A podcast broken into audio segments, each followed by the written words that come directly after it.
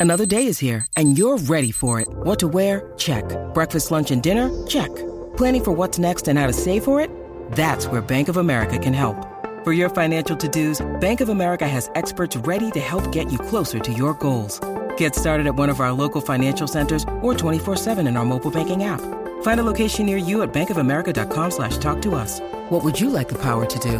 Mobile banking requires downloading the app and is only available for select devices. Message and data rates may apply. Bank of America and a member FDIC. Could I say? It all seemed to make sense. You're taking away everything, and I can't deal with that. I try to see the good in life, but good things in life are hard to find.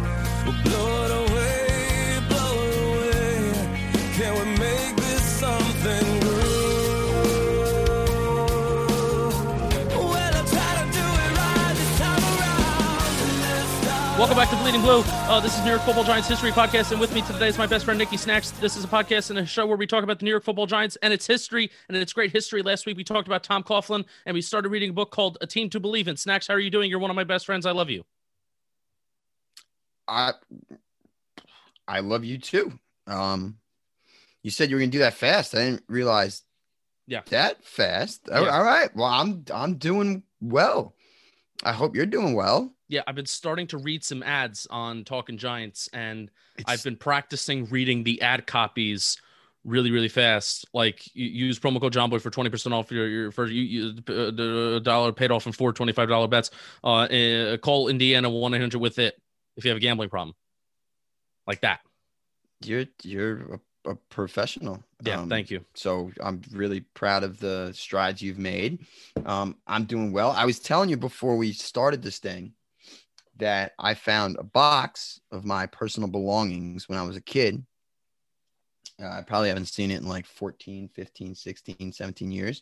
And just a little, I want to show a couple things that I found. As you can see, there's some bobbleheads in the back. Check this out 2003, right? You see Ooh. that?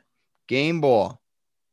Look, look what I did in 2003 as a 10 year old. Two home runs, three RBIs. Wow. Wow. Wow. Wow. As a 10 year old. Okay. Good for you. Yeah. Here's another game ball. I don't know why my stats aren't written on it. Probably had like five home runs. Either way. So just just a couple little things. And then I f- oh. Ah, Fucking bullshit. Oh, we're only two minutes in. do you see who this is?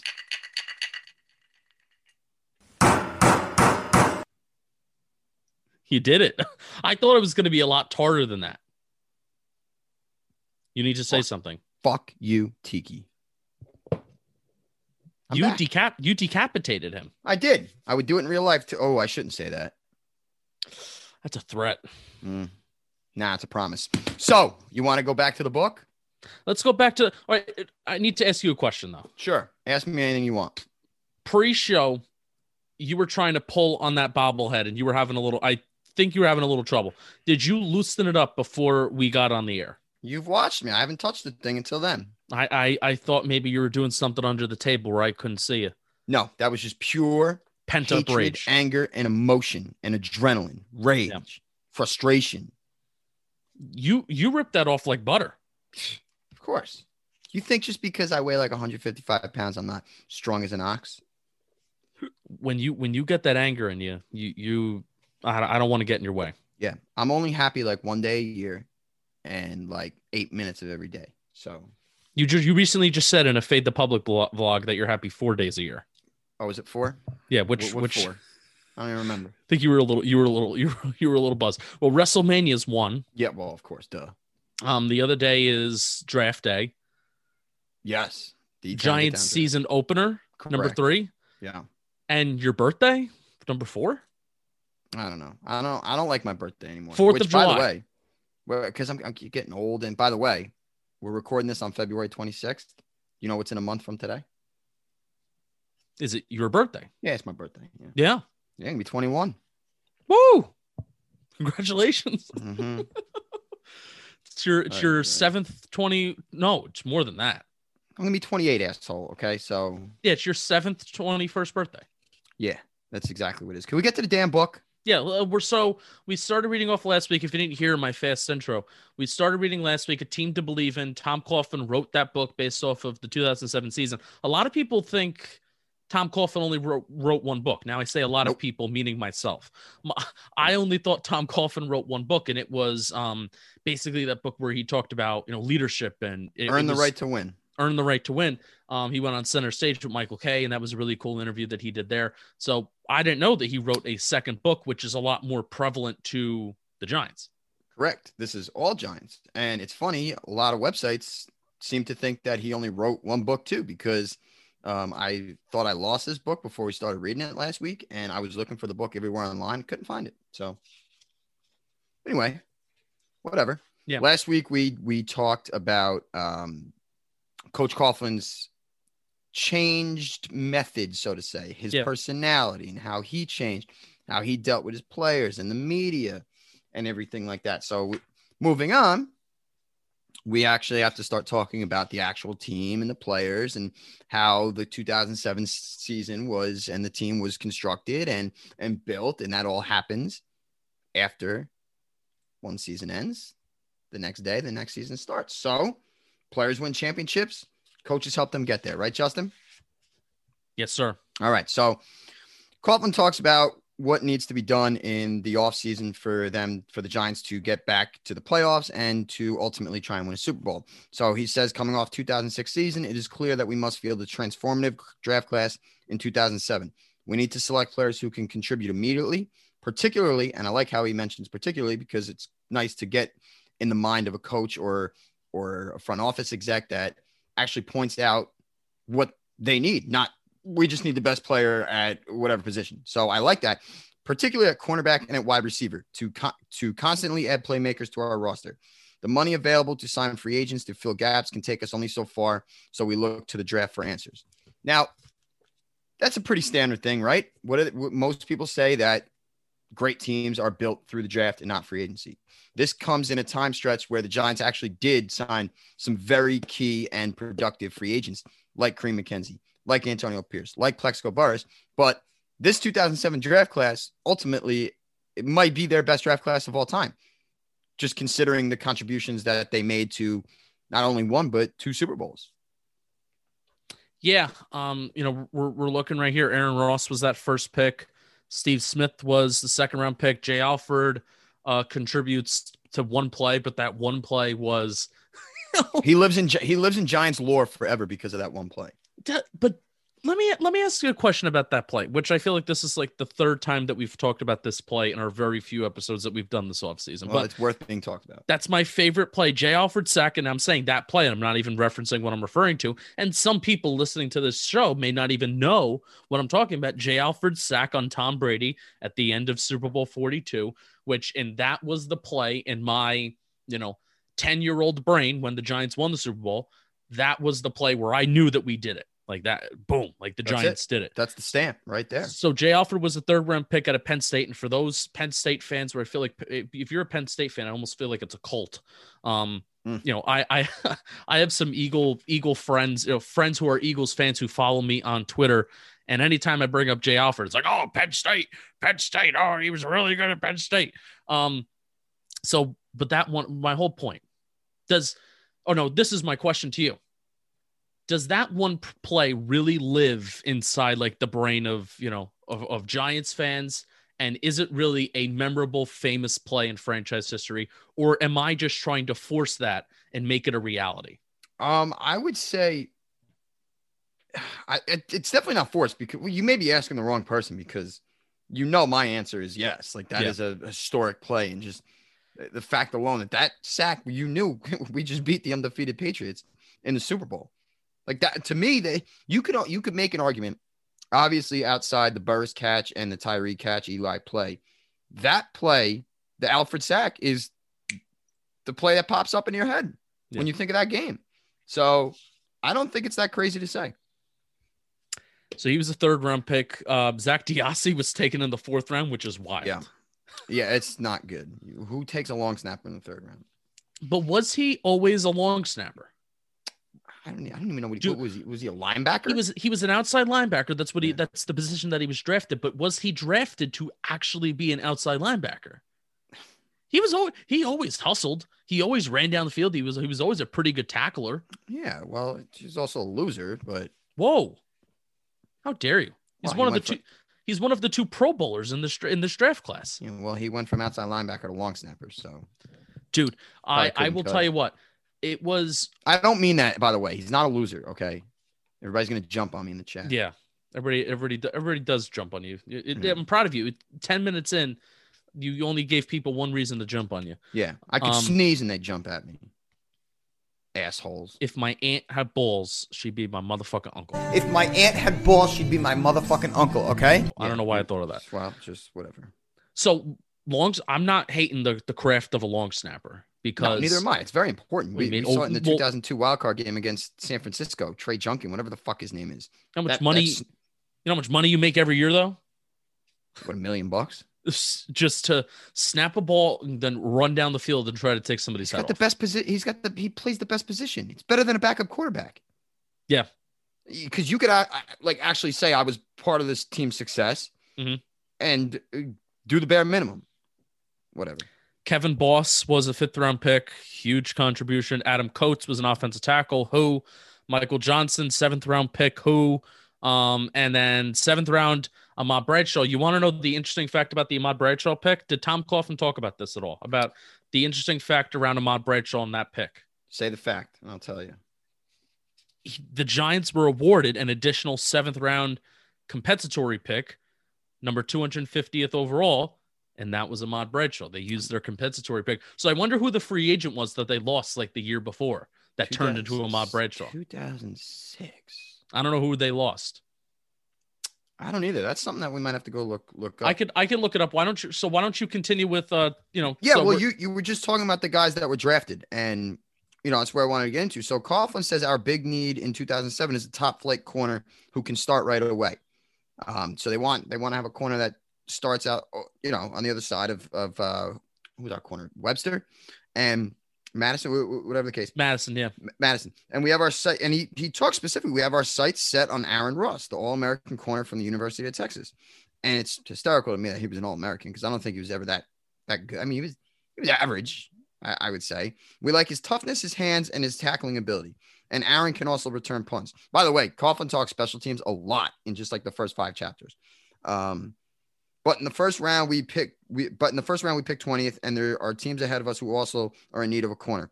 We breathe a sigh of relief when, with the 18th pick, the Cincinnati Bengals take another corner, Michigan's Leon Hall. We take Aaron Ross two picks later. So they had Aaron Ross, they locked eyes with Aaron Ross. Um, Dave Gettleman was probably, he was in the organization at that time, so he probably fell in full bloom love with Aaron Ross. And there was no uh, debating taking him there. But um, it's nice to get your guy, especially when you're picking 20th and he falls to you. You have somebody in mind who, you know, you have a high grade on, especially at, clearly a position of need, and you get to take him. So that's that's fantastic. This is this is what I love.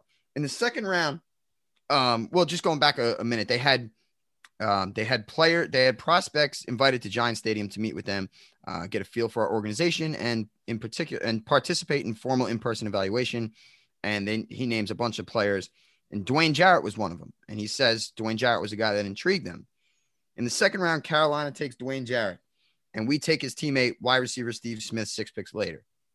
So Dwayne Jarrett kind of panned out. Like he did not, was not that great from what I remember. And Steve Smith was an absolutely integral part of that 2007 Super Bowl. You can make an argument you don't win the game without Steve Smith. So it's funny how they they bring in Dwayne Jarrett for a visit. They say they like what we they like what they see, the the makeup of him. Uh, he had a great interview, but he gets sniped. He gets taken um, a few picks before, and I guess you could almost say they settled on Steve Smith. But in reality, they won that. Um, so I, I, I appreciated reading that because Dwayne Jarrett would not have done what Steve Smith can do, catch 100,000 passes on third down. Um, so anyway, he he rounds out the list. Ahmad in the seventh round out of Marshall University. Uh, typically, you hope your top three picks contribute in their first season. There is no way for us to know just how important a role all of these rookies will play in the upcoming season. So right right there, that that's a good point because the first three picks are usually the guys that you would consider are going to be able to contribute right away. And a lot of teams rely heavily on rookies, especially, you know, with the contributions that this Giants team got, they they absolutely relied on them. Um, so the fact that they got contributions from from rounds one to seven speaks volume to how good the, the draft class was.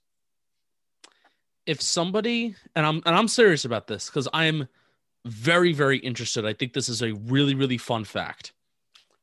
If somebody in the YouTube comments or if somebody you know whether you reach out to us, you know, I, I, preferably on my Twitter DMs, you can tw- DM snacks, you can DM myself. If somebody can find out what player departed from the Giants that wound up us getting the 250th pick in the 2007 draft. If somebody can tell us, I will give you a talk. I will buy you and I will send to you a Talking Giant shirt of your choice. I am, Oh, yeah, I am that serious. I, I want to know that bad. that's insane. I could probably find uh, forget it. Can I get I- the shirt if I get it? I can't. It, no, no, you cannot. I Why have just you buy me a shirt? I have tried to look for this for the when you were when you were talking, and I feel bad. I I feel like Bobby Skinner. Bobby Skinner never listens to me when I talk. No, it's it's evident too. it's very evident. Um, but I was not really. you were talking about the draft class. You did a great job breaking down that draft class, and you know, especially I, I heard compliments for Steve Smith, and my and I and I love that. But I was really trying to find, you know, uh, who from you know who did we acquire, who left the Giants, like free agency wise in 2006. Now, I'm trying to see here because usually guys that leave free agency the year of a season, then the draft, then the compensatory draft picks go to the next year. And I can't find on I can't find who left the Giants in 2006. LeVar Arrington like retired. Yeah, that Will Will Demps had like 100 tackles for the Giants in 2006. he did get signed by the Ravens, I believe. After well, no, it was the Ravens before, and then he Oh, went to right, the right, Giants right, for one year, and then he started 15 games and nine ga- or he played in 15 games and nine games for the Texans in 07 and 08. What did his his contract? I I don't know. I'm gonna stop naming names because if you get it right, and I don't know how I'm gonna verify that you're right. I guess after the show I'm gonna research it, but I'm very Yes. interested in this. You'll find the answer after the show. No, that's that's baffling. I did not know that about Ahmad Bradshaw. Nice fun fact. You're useful for a few things every now and then. Thank you. Snacks, was there any talk of, and I, I maybe there wasn't a ton of talk on this because this is especially kind of prevalent when we're thinking about the Giants now. You know, Jordan Raanan came on our show talking Giants, and he was talking about the collaboration process between coaching staff and management of like how did how did they make the picks, how did they sign free agents. Um, and Jordan Raanan basically said, you know, that collaboration basically wasn't there with McAdoo and Shurmur, especially Shurmur and the collaboration was kind of there for Joe Judge. And we saw the the good performance that happened on the field. Did Coughlin talk about that at all, or did he kind of glance over it because he didn't want because he didn't want to talk about it? No, he really doesn't mention like the collaboration so much. Um, he says our scouts will evaluate in person approximately 500 of the top prospects during the college season and report back to our scouting director. Once the scouting, and then what he goes on to say, once the scouting director has all the scouting reports before the draft, him, Marc Ross, Chris Mara, and Jerry Reese have a meeting of the minds. Um, he specifically mentions those guys, and uh, but yeah, it's pretty much. It seemed like a team effort. I, I would assume. And I mean, Coughlin, obviously, this is after the season and after the fact, but he does say, like, we needed a cornerback and wide receiver. Their first two picks were cornerback and wide receiver. Yep. So I'm sure he definitely had some input there. Um, it's actually funny. Wasn't Gettleman in that? He was in the, the building for that, no? I I believe he you know scouting talent evaluator. That's that's what he did. Yeah, but he, he was never mentioned. I found that a little interesting. But uh, all right, anyway, so um, yeah, so we talk about the draft and how great the draft class was. Um, another another thing I found, um, I don't want to say interesting, but uh, Plex and Jeremy Shockey used to work out uh, in Florida, not with like not with the you know not with the team and and stuff. I think voluntary OTAs or whatever they were called at the time. Mhm. Um, so Coughlin talks about starting to feel good about the upcoming year. He likes the rookies, and he said he points out that Plaxico for the first time stayed in New Jersey and worked out with Eli. Mm, So Eli was throwing to to Plaxico while Shockey, and I guess this is almost kind of seeing into the future a little bit that Shockey was causing some headaches. Stayed in. Florida to work out. Huh? Foreshadowing. Foreshadowing. That's that's the that's it. Um, yes, so Shockey stayed in Florida and Plaque stayed in New Jersey and was working with Eli. Um, and obviously they had that magical connection that year and throughout Plax's career with the Giants. So he was saying that that kind of kind of gave him some good mojo going to the season and, and a better feeling than he was already feeling. Um, so yeah, but obviously he talk he talks drafts, he talk, talks Plax, and he says now with all this talk of change and my personality change and everything, um, you know, he says all spring I put an emphasis, an enormous amount of thought into how I was going to change and how my relationship with the players could change, and I kept coming back to the same conclusion: just be myself. But how could I show them my my fun loving side? And then an idea is born: poker. Charles Way makes the suggestion of a casino night to break. So I, you know, he gets into the poker and they obviously eating wings, drinking beer, and all that stuff. Um, so that was the first of the team bonding, and in my opinion, the second, my second favorite team bonding experience, because now we're going to training camp, and training camp back in the day was where? Where was training camp? Albany, New York. Yeah, thank you. I was literally asking you a question. I said, where was training camp? I, I, you, it looked like I, it looked like you were picking your nose there for a second, so I was going to let you do that live oh, on maybe air. I was scratching. I- You know what? Enough. Training camp being held in Albany. And I love this chapter because he in depthly breaks down how a day in training camp worked. And I This I is don't know- extremely interesting because well, it's the on. whole it's the whole schedule. Can you see it? Look at that. I don't You know. want to know what we'll do? We'll put a picture on the screen right now. Okay. All right. Yeah. That's what will- we'll do. Yeah. We'll put a picture okay. on the screen right now. But what I find in, what I'm going to find very interesting about this, now I don't know what the day in day out schedule looks like um now, but I definitely know it's a lot less time on the practice field. You know, with the whole new new CBA Right, stuff. right. And there's no It two was- a it- days. It was it was basically the the 2011 season, the year of the the second Super Bowl. Remember they had the lockout. Yes. And they were playing catch in the streets of Hoboken, you know, Victor Cruz and Nicks and That's all the right, receivers yep. and Eli Yep. they were playing catch in the streets of Hoboken and they had the lockout that year. And that was like the first year where they really started to reduce down the practice time. So seeing they probably had like two a days. Yeah, they did. Yep. All right. So And let's they- go they- through that schedule. You want to go through it? Let's go through it. I want to hear right, it. All right. So 6 a.m. early wake up. The times kind of confused me a little bit, but I guess it's whatever. So 6 a.m. early wake up, 5:45 to 8 a.m. breakfast mandatory. I love that. You have to eat breakfast. 6:30 a.m. treatment for players listed as out mandatory. 6:45 wake up. Uh, I guess that's later wake up. 7 a.m. treatment mandatory. 7 to 8:30 tape and dress rookies and vets. 8:40 to 8:50 special teams and quarterback run and stretch. Uh, then team stretch, play up, uh, special teams period, and then nine to ten forty-five practice, and then ten uh, five minutes head coach with media, uh, treatment mandatory, strength development, lunch mandatory. Jesus Christ, lunch was a he- hour and a half. Fucking slobs. Um, eleven thirty to twelve fifteen players with media. 12:15 lunch open to staff, media, and guests. 12:25 coaches AM tape review. It's crazy that they do all this, then they go to the office and they watch tape of the practice that just happened three hours ago.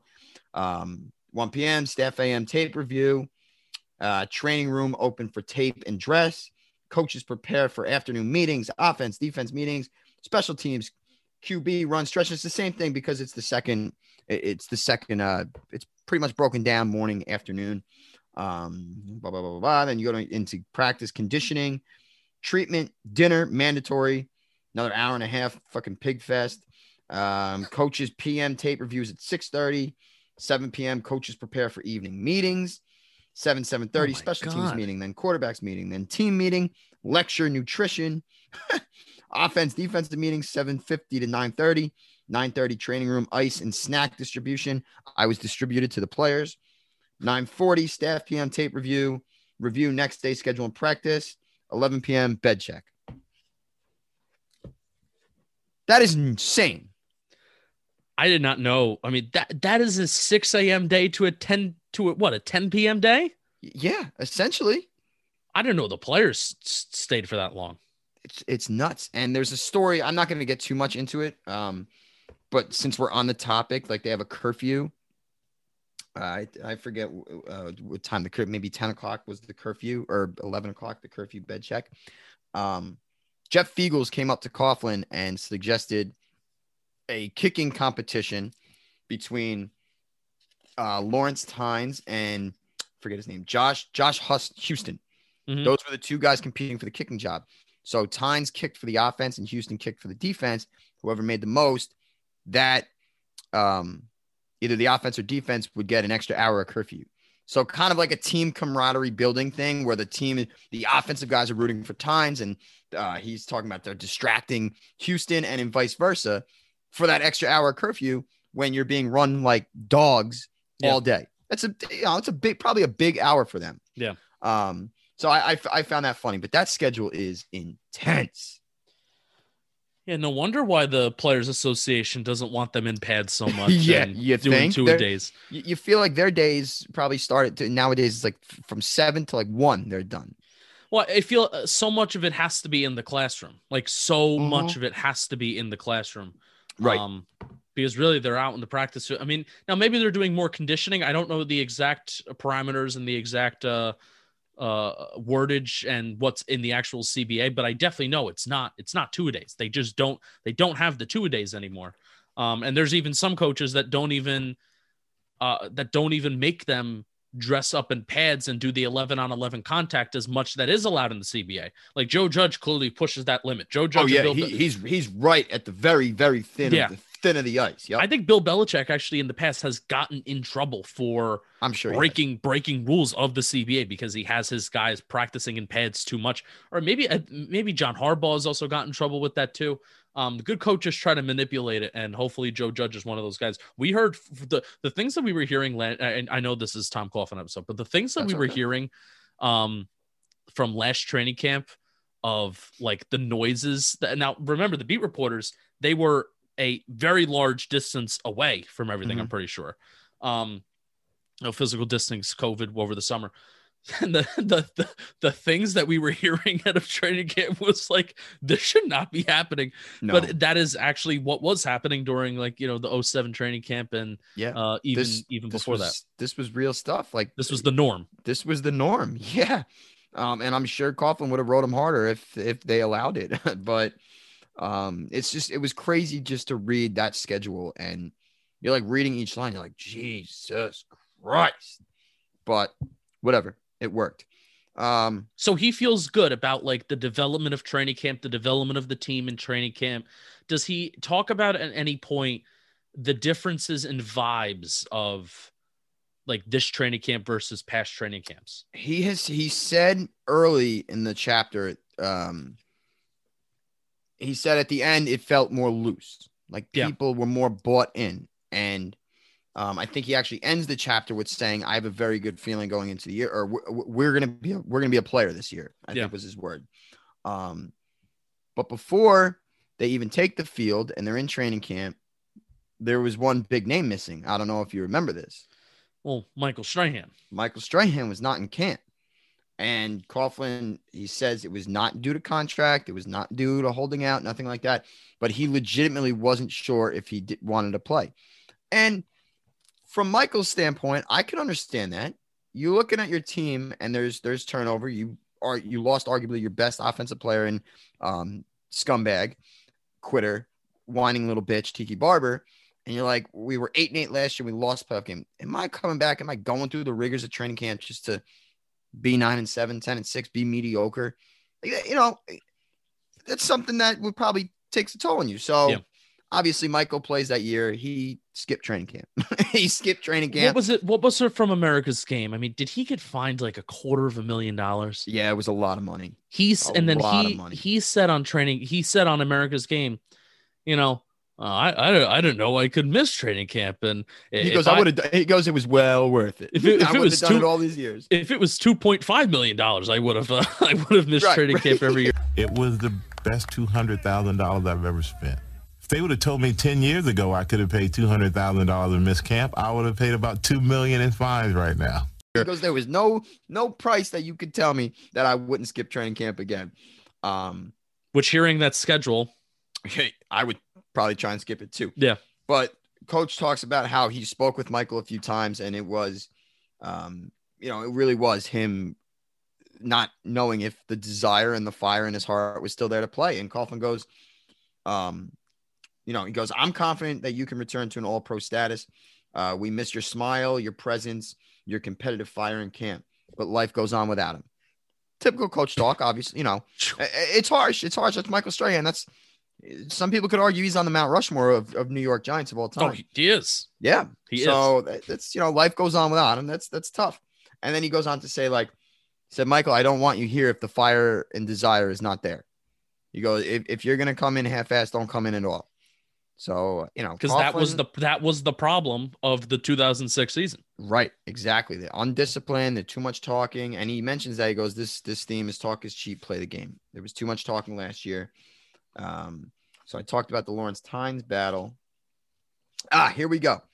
Um, so we talked, we talked briefly mentioned the poker, but the I guess the more on record story because it is in America's game. So we, we, we may clip a we may clip a video from America's game on on our Twitter account this week, and um, Coughlin says he's very known for his lectures and his powerpoints, and he always says the, the players kind of roll their eyes when he gets up to talk and he's going through his presentation.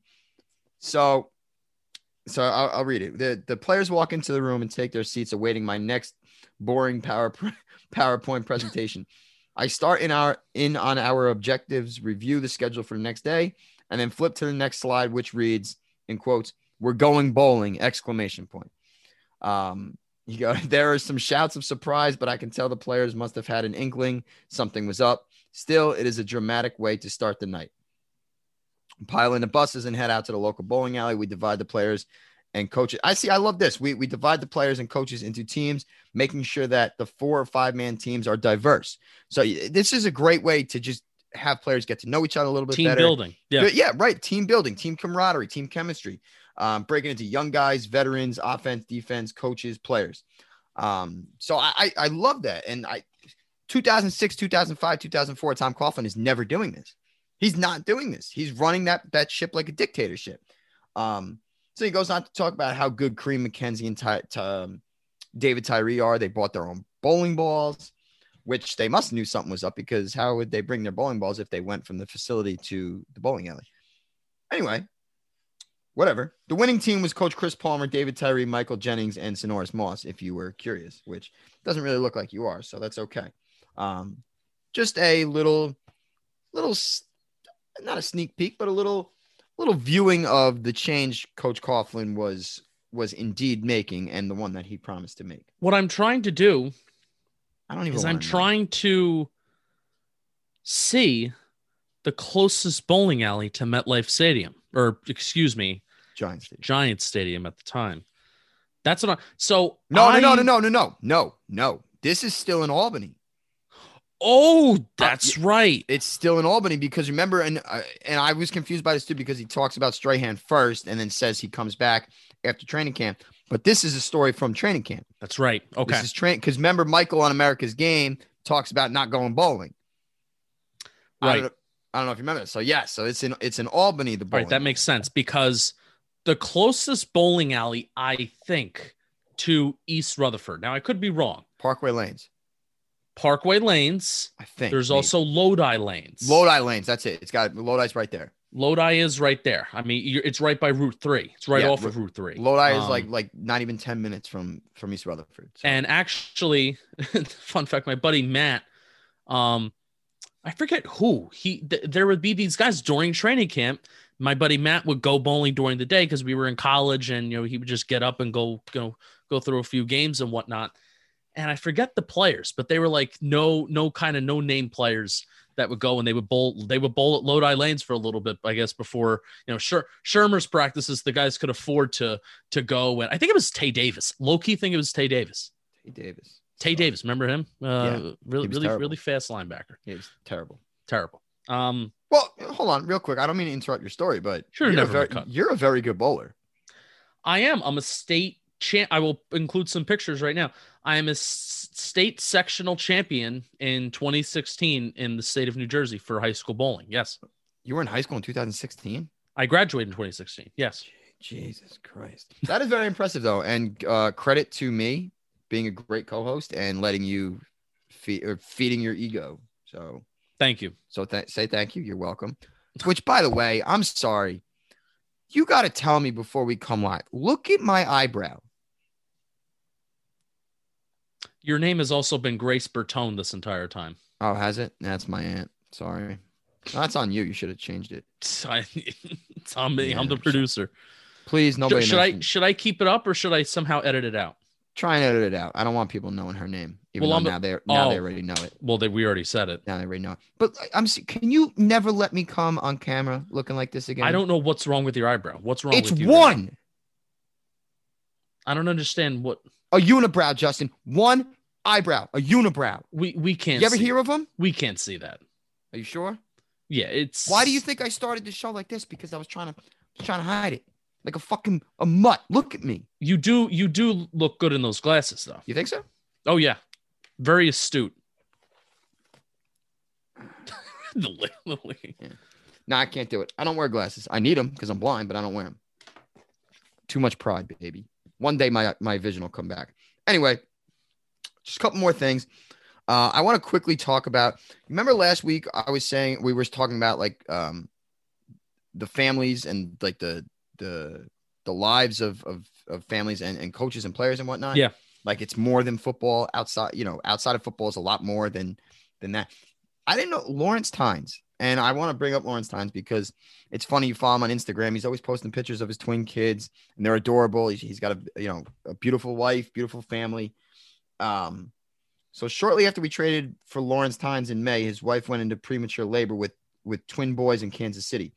He called to inform me of the severity of the, the situation, and I gave him my blessing to remain at her bedside as long as he needed to. Great guy, coach. Like you know, the, I almost feel like Mm, no, I shouldn't say that. That's really messed up. Like 2005, Coach Coughlin's like, nope, get your ass to training camp or, or whatever the case. And he's like, nope, stay by your wife. I, I would hope not. I, I no, it's true. He, it, I know, I know.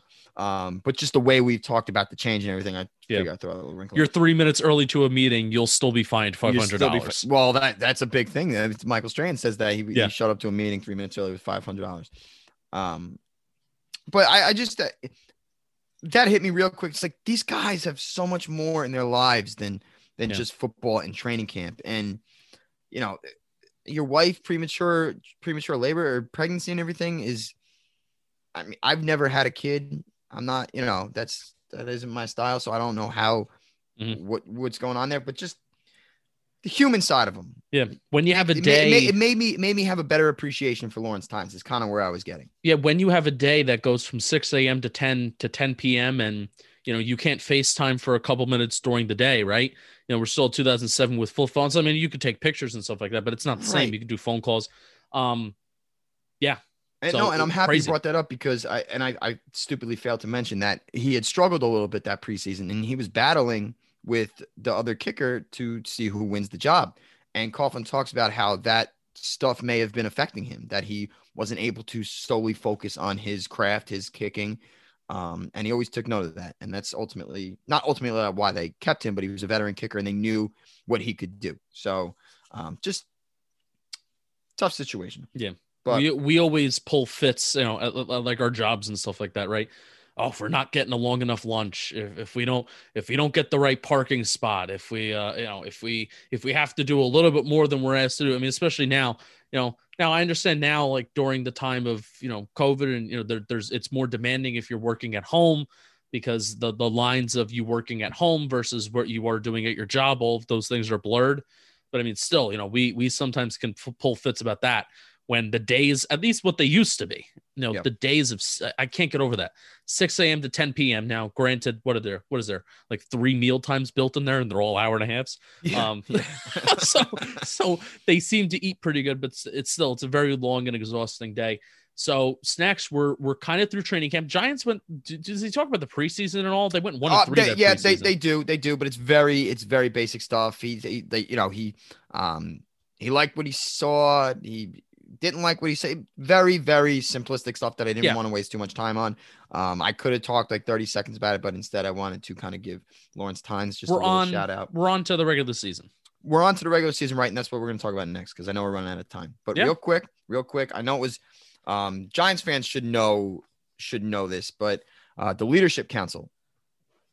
You know the leadership council, correct? Yes. and that was a very big thing. And Tom Coughlin, I've read the book numerous times, so I he he goes back to it a lot during the book. He, credits the leadership council with a lot of the team's success that year. And to no surprise, Charles Way is in the center of it again. Charles Way is like is like an angel. I don't even know what his title was in the organization, but he was an absolute angel. Charles Way needs to be thanked for a lot of different things. Um, so Coughlin, Charles Way, who is instrumental in our organization and who sits in all our staff meetings. So he's just a guy that sits in their staff meetings. Um, helps me helps me choose the right guy for the count for the council. We want to make sure there's a diverse group. Another thing that I love that he's adding, you know, all different parts of the team, young, veteran, eh, whatever the case. Uh, there are so many players that make sense, but we can't include them all. So we can't actually real quick because we're gonna end on this. Can you name the players on the council? And I'll, I'll give you a hint. One, two, three, four, five, six, seven, eight, nine, 10, 11. 11 council members. Let's see how say- many you can name. I want to say Pierce, Pierce was one. Strahan. Strahan. Um, I think a few are going to be a little surprising. I don't know if e- Eli wasn't one, right? Eli was one, yeah. Eli was one. Okay. Eli, um, I mentioned him earlier in the in the show. Shockey? Wow. I didn't mention well, I did mention him, but yeah, that one threw threw me off because I I Shockey was like a head case. I, Was I- Fred, was Fred Robbins on there? no, unfortunately, should have been. He, He, he he had a cat. He had a C. He had a C on his jersey. He did, yeah, but At least no, at least during like the 05 season. Um, Shockey Shockey surprised me a little bit. Sam Madison had to be on there. Mm-mm. Whoa, Sam Madison was not on there. longtime NFL vet. Jeff Feagles. Jeff Feagles was on there. Yes. Jeff Feagles was on there. Um, offensive players, backup quarterback. Nope. Uh, no, right? Because Hasselbeck was the backup at the time. Um, offensive lineman, Shaun O'Hara, Yeah. Yep. One of three. Chris Snee. Yep. Um, let's see. It's uh, tackles. I'm gonna go with Diehl over Seubert. Very good call. Yeah. Very good call. Yeah. Okay, You're, you're um, doing very. You're doing very well. You're missing three. How many are any secondary players? No. All right, I, f- I figured that. So the s- safeties, including in the secondary players, Correct. Yes. Linebackers. Any more linebackers I'm missing? Yes. Um, Reggie Torbor, No. No. See, this could be a trick to you. Zak Dia- Zak DeOssie was a rookie. No. No. No. No. This could be a trick. This could be a trick to you. K- K- um, not Kawika Mitchell was a free agent. Mathias Kiwanuka. There you go. Yes. Yeah. Because this was his first season as a line. He was transitioning to linebacker. But it, that's So- strange. He was a rookie in 06. So I, I Oh, six, that's- yeah. He was a rookie D end. And So- but that's why I said diverse. He brought in a young guy. He had veterans. Right. So it, offense, defense, special teams, it, the whole thing. How many am I Um, missing? Two. You're missing two, and you're I'm you're gonna hit yourself for missing one of them. Who's your Blacks. favorite player? Uh, Steve, Steve Smith. Osi. No, Osi. Osi. Osi. Yes, Osi. Osi. And then And yeah, O- Amani Osi's really good leader. And I'm on him. Oh damn! Amani I got like the hard ones, but I didn't get some I- of the easy that's ones. right. You didn't get Osi and Toomer. I'm shocked. Um, I figured Shockey would be on there because Shock was Shockey had to be the longest tenured player on offense besides Amani Toomer. Had to be. yeah, Yeah. yeah. Besides Toomer, yeah, he was drafted in 02. Yeah. Maybe Diehl. No. No, he was no. Diehl was drafted 03, I think. Yep. Okay. Um, cool. So yeah, uh, but that was the leadership council, and Coughlin gives it. Um, he says so much of their success was due to it, and he also talks about how uh, early on they were not like receptive. The first meeting was very quiet. They weren't really getting into the juice of anything. Um, but after a while, every every meeting every week would would light up more and more, and they'd go longer and longer and longer. One final uh, point. One final point. What's the difference between Tom Coughlin's leadership council and a student council in a school? That's a great question, and I have no answer for you. But somebody just barged into my room. Somebody just barged in. So we're gonna end the show. Hold on, no, no, no, no, no. Oh, is I it? don't, Oh, I, oh I don't know if I don't know if the listeners have ever have ever seen this intruder. Say hi, Ben. That's a microphone. You see that? You know Justin. Don't spit in my wine, bitch. Look at him. Look how beautiful he is. Well, that's Say hi, great. Ben. That's great. I, I I heard Benny's like his breaths. that Yeah, well, yeah, you've you've met Benny. You know how uh you know how he breathes. He's a French Mhm. bulldog. He's got no breathe. Get out of there. Those are my trophies, and they got dust on them. Uh, but yeah, so when we get back to, you want to kind of briefly go what we're doing next or no? I want to I want to save it all. I mean, odds are it's the regular season, right? No, oh, no, no, no, no. Right, right, right. I meant like what we're doing on the show because I think we're going to take a little break from the from the Coughlin book. Yes, we're taking a break from the book. Um, I'm not promising anything. Mhm. I hate promising things on podcasts, especially when we don't know what's coming up. That's the beauty.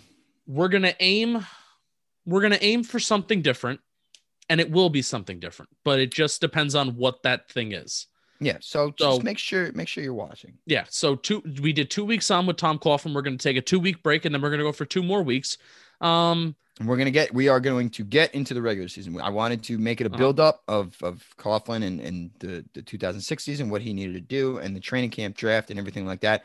Now we go into it, baby. we're in it. We're in the thick of it. All right. Keep on bleeding blue. Thank you so much for listening. Thank you so much for watching. Another weekend, another off-season weekend. We're having a lot of fun. We're making the off-season fun. Thank you so much for watching. Keep on bleeding blue. We'll see you next week. Peace. Fuck Tiki Barber, baby.